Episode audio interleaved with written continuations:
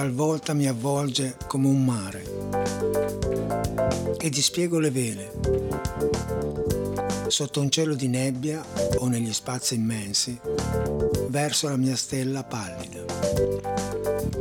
Con il petto in avanti e i polmoni gonfi come vela pesante, mi lancio lungo i crinali ammassati dai flutti che la notte asconde. Sento vibrare in me le identiche passioni di una nave che soffre. Il vento favorevole, uragani e tempeste.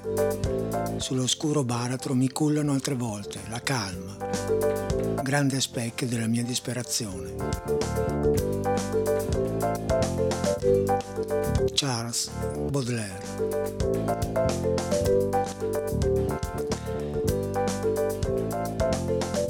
Ciao a tutti e benvenuti alla puntata numero 37 di Mollica d'Ascolto. Questa, per una serie di motivi, è una mollica un po' diversa dalle altre. In primo luogo perché tratterà non come al solito di un brano in particolare, quanto invece di un personaggio particolare. Inoltre, e qui devo fare ammenda e confessare la mia ignoranza, questo personaggio mi era praticamente sconosciuto fino a qualche settimana fa. Infine, che questo personaggio corrisponde al nome di Lily Boulanger, una delle non tantissime donne compositrici che hanno attraversato le vicende della musica occidentale e che ha una storia artistica e personale di quelle che ti colpiscono e che non ti possono lasciare indifferente. È stata però la qualità del suo lavoro la molla principale che mi ha spinto a fare questa mollica, per poter portare anche voi la sua musica e per farvi conoscere questa eccezionale compositrice che, non a caso, è stata sovente posta su un podio ideale degli impressionisti in musica accanto ai grandissimi Claude Debussy e Maurice Ravel. Il rapporto tra le donne e la musica occidentale nel corso dei secoli è sempre stato un po' particolare. Diciamo che da questo punto di vista la musica jazz e la musica leggera sono state nel loro sviluppo molto più democratiche della cosiddetta musica classica, perché in questi due generi sono moltissime le donne che oltre a suonare e a cantare molto bene, sono state anche delle eccellenti compositrici, al punto che per il pubblico della musica leggera, del jazz, è del tutto normale trovarsi di fronte a donne autrici di canzoni o compositrici di brani jazz e non c'è nessuna distinzione o discriminazione di genere in questo. C'è una totale parità nei gusti del pubblico tra eh, compositori maschi e femmine. La musica classica invece è sempre stata un po' più misogina al confronto. Certo, sono tantissime le donne esecutrici nel corso, sono state tantissime nel corso della storia, cantanti o strumentiste di fama mondiale, ma fino a poco tempo fa erano relegate a strumenti ritenuti adatti al genere femminile, tipo il violino o soprattutto il pianoforte, perché nei secoli passati per le donne la musica era sempre considerata come un completamento di un'istruzione che doveva servire principalmente ad allietare gli ospiti della casa o come momento puramente di svago personale. Solo nel secolo scorso, un po' alla volta, le donne hanno cominciato ad avvicinarsi anche a tutti gli altri strumenti dell'orchestra, ehm, anche quelli tipicamente considerati maschili, tanto che ormai ci sono ad esempio moltissime suonatrici di strumenti tipo il trombone e il contrabbasso che una volta erano riservati agli uomini. Però, per dirla tutta, ancora oggi, ad esempio, il numero delle donne che dirigono l'orchestra è abbastanza esiguo, perché è un campo ritenuto ancora tipicamente eh, maschile e perché c'è sempre questo pregiudizio per cui eh, farsi così comandare, dirigere da una donna per certe orchestre è ancora visto un po' con, un certa, con una certa diffidenza. Per quello che riguarda invece la parte riservata alla creazione della musica, cioè alla composizione vera e propria, questa parte è sempre stata ancora di più appannaggio quasi esclusivamente degli uomini, come se fosse un feudo tipicamente maschile. Ci sono state, è vero, uh, alcune compositrici importanti nel corso dei secoli, ma il loro numero è clamorosamente inferiore rispetto a quello dei maschi. Diciamo che paradossalmente, ma neanche tanto, le due più famose compositrici sono quelle che hanno dovuto o voluto rinunciare alla loro attività proprio a seguito delle abitudini e delle convenzioni della società in cui vivevano. Parlo ad esempio della sorella più grande di Mozart, Marianna, soprannominata da lui affettuosamente Nannerl, che a detta di Wolfgang Amadeus stesso era addirittura più brava di lui. La sua carriera però è stata sacrificata dal padre Leopold per promuovere quella del figlio maschio e in pratica non abbiamo quasi nessuna delle composizioni che Nannerl ha scritto all'inizio della sua vita e durante l'adolescenza. L'altro esempio è quello di Clara Schumann, bravissima pianista ed eccellente compositrice che rinunciò del tutto alla sua attività artistica quando sposò Robert Schumann, sostenendo tra l'altro che era giusto che la parte creativa della musica fosse lasciata solo al marito. L'idea di fare questa mollica mi è venuta, come dicevo, qualche settimana fa, quando, durante la preparazione della puntata riguardante Eric Satie, mi sono imbattuto in un brano veramente interessante di un autore che per me era sconosciuto, che ho scoperto successivamente essere la più piccola delle sorelle Boulanger. Dico la più piccola perché conoscevo più o meno la storia di Nadia Boulanger, la sorella più grande, che è stata una delle insegnanti di composizione e di musica più importanti del Novecento e che ha forgiato, se così possiamo dire, tantissimi tra gli autori e compositori più importanti del secolo scorso, tra cui eh, gli americani Aaron Copland e Philip Glass e Leonard Bernstein, o per entrare in un territorio più vicino al jazz, una leggenda come Quincy Jones, tuttora vivente. Tra i suoi allievi ci sono stati anche esecutori formidabili come Daniel Barenboim, che è stato ad esempio direttore artistico alla Scala di Milano qualche anno fa, o Elliot Gardiner, un altro direttore d'orchestra molto bravo. Ma sono tantissimi musicisti passati così, diciamo così, sotto le sue ali, capaci e severe al tempo stesso. Nel corso della sua lunghissima vita Nadia Boulanger è stata anche a contatto per molto tempo con quel grandissimo compositore che risponde al nome di Igor Stravinsky. Insomma, Nadia Boulanger è stata un monumento della didattica e della diffusione della musica per quello che riguarda il secolo scorso. Di sua sorella minore però colpevolmente si sa molto poco, io praticamente non sapevo quasi nulla e dopo aver ascoltato molto della sua produzione posso dire di aver scoperto, seppur in ritardo, uno dei compositori, e parlo senza distinzione di genere, tra i più importanti degli inizi del Novecento. Il fatto di non essere così conosciuta come altri suoi colleghi è dovuto principalmente alla sua storia e alla sua vicenda umana così travagliata, segnata da una malattia molto grave che ne ha causato la morte prestissimo all'età di soli 24 anni nel 1918. Per capire questo personaggio per apprezzarlo è fondamentale sapere che Lili Boulanger veniva da una famiglia di musicisti da almeno quattro generazioni. Suo padre, che era molto anziano quando lei nacque, era un compositore la sorella più grande Nadia, anch'essa una compositrice, poi diventata, come ho detto, un'eccellente insegnante, e anche la madre, che sembra di essere stata di nobili origini russe, era una cantante a livello amatoriale ma discreta. Lili nacque a Parigi nel 1893, in una Parigi che allora era, si può dire, l'ombelico del mondo da un punto di vista artistico e nella quale si potevano trovare personaggi di rilievo diciamo così, come Stravinsky oppure il compositore Gabriel Fauré oppure Eric Satie oppure poeti come Stéphane Mallarmé o personaggi a tutto tondo come Sergei Diaghilev, l'impresario dei balletti russi e tanti altri.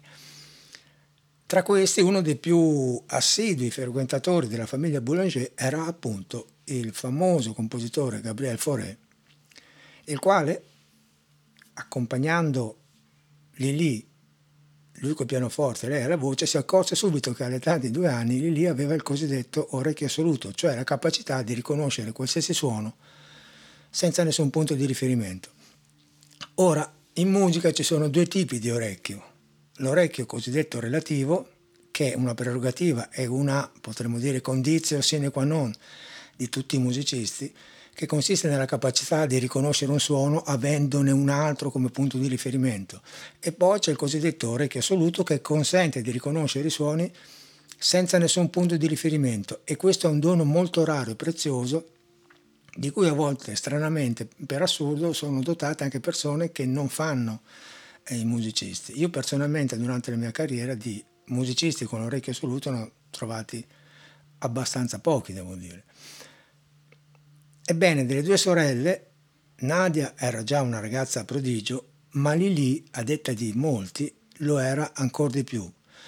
Un prodigio precocissimo che però dovete fare i conti fin da subito, dall'età di tre anni, con una malattia tremenda che l'avrebbe accompagnata purtroppo per tutta la vita e che l'avrebbe segnata per tutta la vita, eh, il cui nome già fa impressione, tubercolosi intestinale, che era una malattia incurabile a quei tempi e che le causava continue ricadute e un'alternanza tra periodi in cui la malattia stessa si attenuava, concedendole un po' di sollievo, ed altri in cui invece si faceva più recrudescente, costringendola praticamente sempre a letto.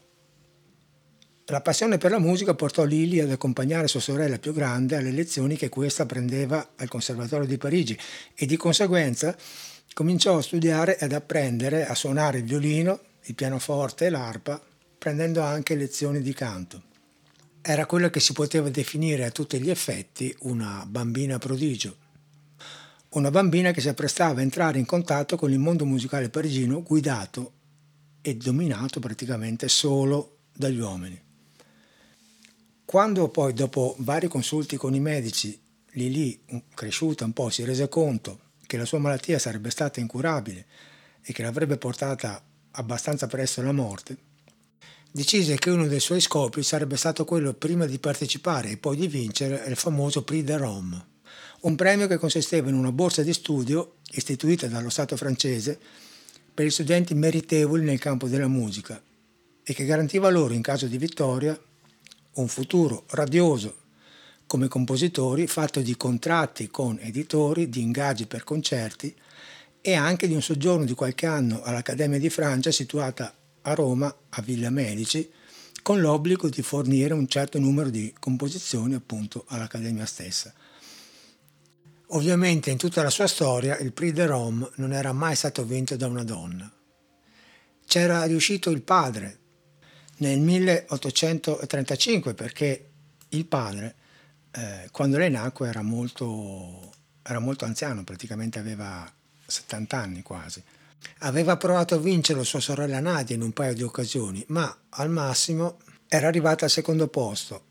E questo non tanto perché le sue composizioni non fossero meritevoli del primo premio, quanto per la abbastanza evidente misoginia della commissione che valutava le composizioni dei partecipanti. Una misoginia, bisogna dire, accentuata dal fatto che Nadia Boulanger era una persona molto indipendente, testarda, che metteva in soggezione appunto una giuria di maschi. Figuratevi che in una delle prove nelle quali i partecipanti dovevano, dovevano comporre una fuga per voci con genere musicale tra i più difficili, su un motivo dato dalla commissione, Nadia Boulanger, sostenendo che quel motivo era più adatto a degli strumenti che alle voci, decise di trasgredire la regola, componendo una fuga per strumenti ad arco che lei riteneva più adatti appunto a rendere efficacemente il tema. Questo non le impedì di superare la prova stessa, visto la qualità della composizione, ma le rese impossibile vincere perché questo fatto in pratica la qualificava come una, una rappresentante del nuovo modo di essere donna, e di rivendicare le proprie azioni come stavano facendo le donne eh, in quel periodo e che era un fatto del tutto in contrasto con il ruolo rassicurante e soprattutto subalterno che gli uomini preferivano assegnare alle donne stesse. Lì invece con il suo aspetto così minuto e fragile, bisognoso di conforto, dava di sé un'immagine molto più accettabile e consolatoria per i maschi presenti in commissioni alcuni dei quali bisogna riconoscere erano molto retrogradi e bigotti. Lili Boulanger affrontò l'impegnativa competizione due volte, la prima nel 1912 quando superò l'eliminatoria ma poi durante la prova finale, che consisteva nello stare chiusi in una stanza di una villa senza contatti con l'esterno per alcune settimane per comporre una cantata per voce e orchestra, si sentì male a causa della malattia e dovette abbandonare. Ritornò l'anno successivo e vinse e fu la prima donna nella storia. E vinse di fronte a una geria composta da personaggi veramente tosti, tra i quali c'era anche il famosissimo Claude Debussy, che cito testualmente, disse Lili Boulanger ha solamente 19 anni, ma la sua esperienza di composizione è molto, molto più grande. Ecco, come ho detto prima, non mi soffermerò su un brano in particolare, perché voglio darvi alcuni spunti per consentirvi di avvicinarvi alla produzione di Lili Boulanger con la dovuta curiosità. Di lei infatti ci sono arrivati circa una cinquantina di brani uno dei primi che scrisse nel 1911 è una composizione per violino e pianoforte che a volte viene eseguita anche con il flauto al posto del violino, intitolata Nocturne, cioè notturno. È un brano abbastanza breve come molti dei suoi e molti di quelli che vi proporrò, meno di 4 minuti, e inizia con una serie di note ripetute dal pianoforte, tutti do di diversa altezza, fino all'entrata del violino che esegue un tema che ha una caratteristica, quello di crescere continuamente, fino ad arrivare verso la fine del brano al climax, per poi spegnersi lentamente. Nelle ultime battute c'è una citazione abbastanza evidente di una famosissima melodia che è il prelude all'Après-midi d'un faune di Claude Debussy e questo fatto non deve stupire più di tanto perché citare altri autori era una pratica abbastanza comune che denotava da una parte rispetto, dall'altra una profonda, una profonda conoscenza e un apprezzamento molto importante per tutto quello che riguardava la tradizione musicale. Il brano è questo.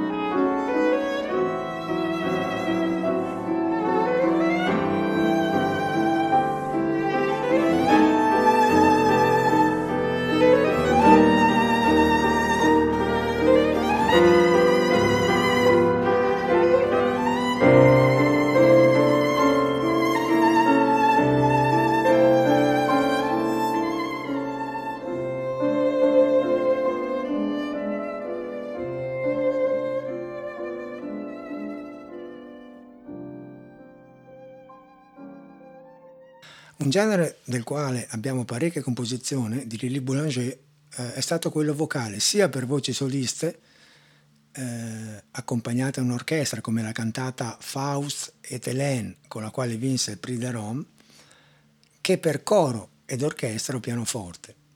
Uno dei primi brani di questo tipo si intitola Les Sirènes ed è stato composto nel 1911 quando lei aveva 18 anni e dimostra una maturità veramente notevole perché ha una corrispondenza tra il senso del testo e la musica che lo sottolinea molto interessante. C'è un inizio di pianoforte che esegue delle note in un registro grave e che dà molto l'idea di qualcosa che emerge lentamente dal fondo del mare, qualcosa di oscuro che potrebbe anche essere potenzialmente pericoloso e poi si rivela il canto ammagliante delle sirene che intonano un testo scritto da Charles Granmougen che recita così. Siamo la bellezza che affascina di più, i fiori tremanti di schiuma e nebbia, i nostri baci fugaci sono il sogno dei morti. Tra i nostri capelli biondi l'acqua brilla di lacrime d'argento. I nostri occhi con brillantezza mutevole sono verdi e blu come le onde. Come un rumore, come i delicati brividi del raccolto, voliamo senza avere le ali.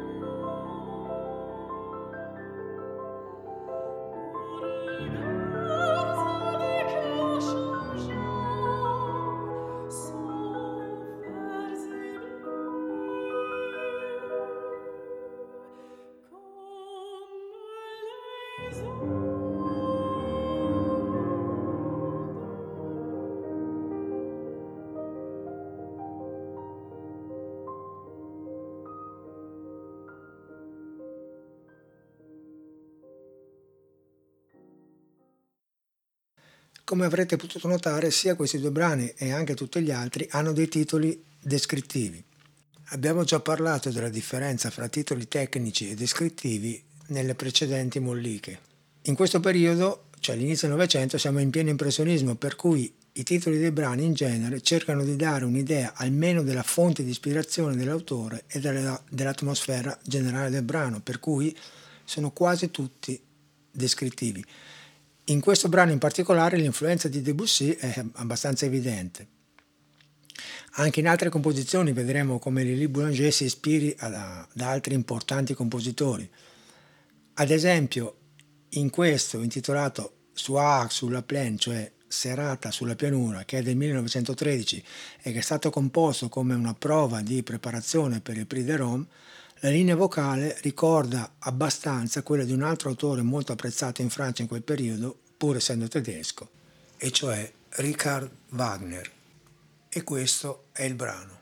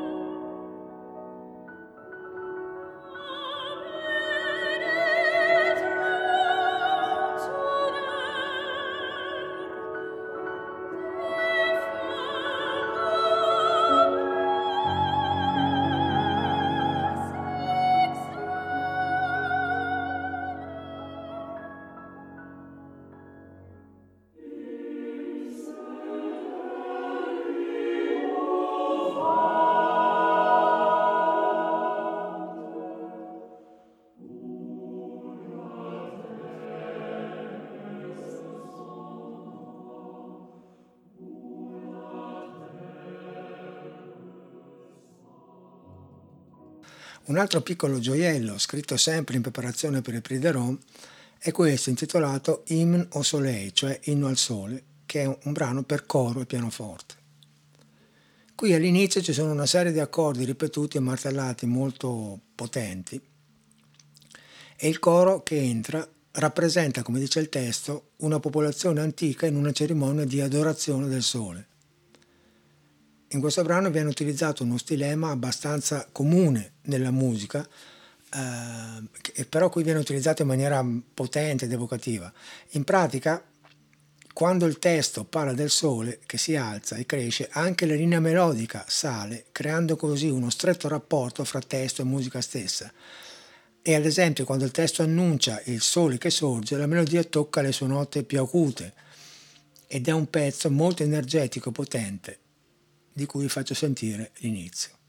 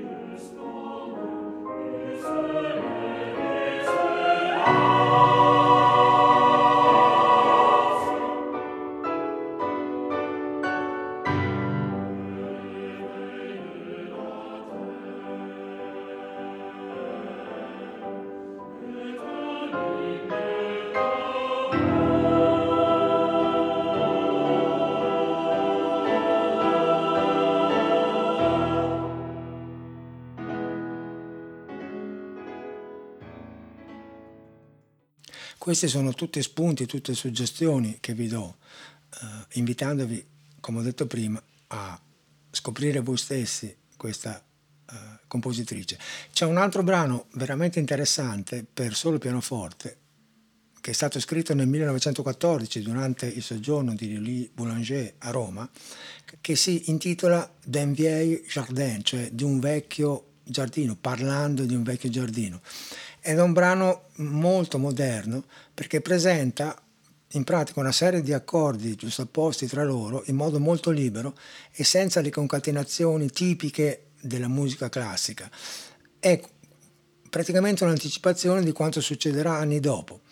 Alcuni sostengono che in questo brano Lili si sia avvicinata alla sonorità del jazz, ma in realtà sarebbe più corretto dire che è stato il jazz che è venuto anni dopo a prendere a piene mani questo tipo di sonorità e di accordi, non solamente da questo pezzo in particolare, ma anche da quelli di altri compositori impressionisti.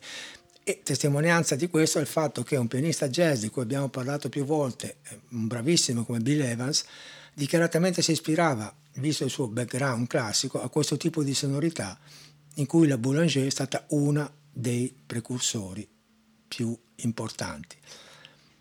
Il brano, anche questo abbastanza corto, è questo.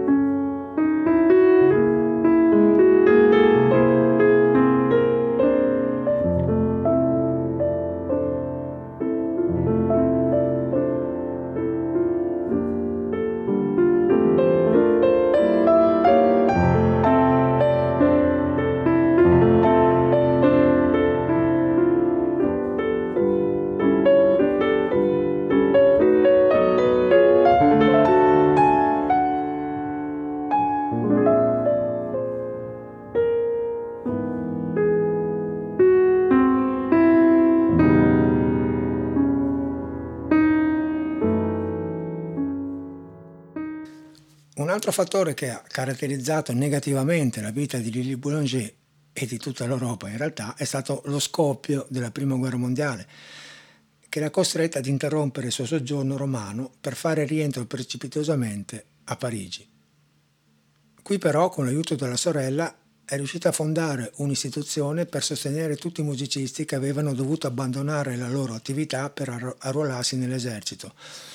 E questo fatto nonostante le sue condizioni di salute si stessero facendo sempre più precarie.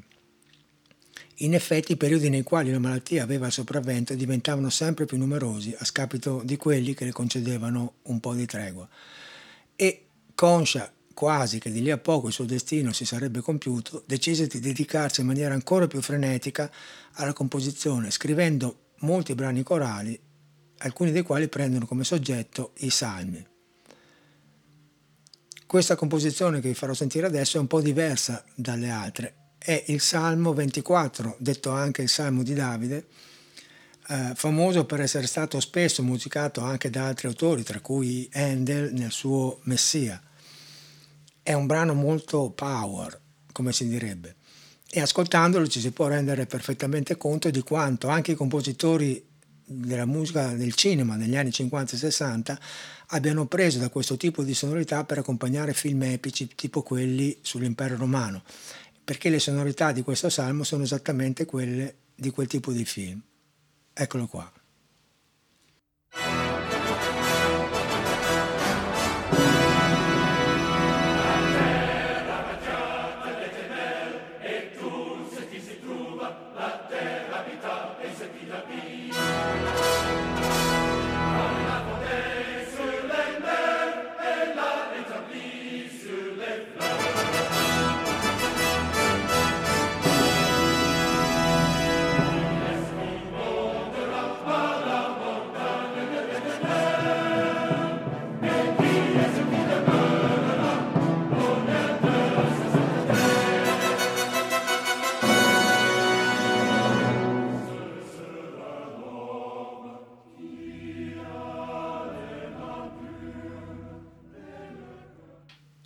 L'ultimo ascolto che volevo proporvi è degli ultimi momenti della sua vita, nel 1917, un anno prima della morte. E anche questo è particolarmente interessante.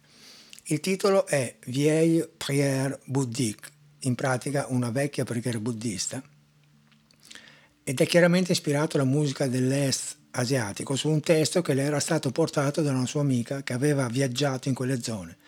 È un brano molto ieratico e affascinante e non assomiglia per nulla alla musica occidentale, ma si ispira a quella orientale perché utilizza scale mm, poco usate nella nostra musica con una melodia che continua a ripetersi in maniera quasi ossessiva.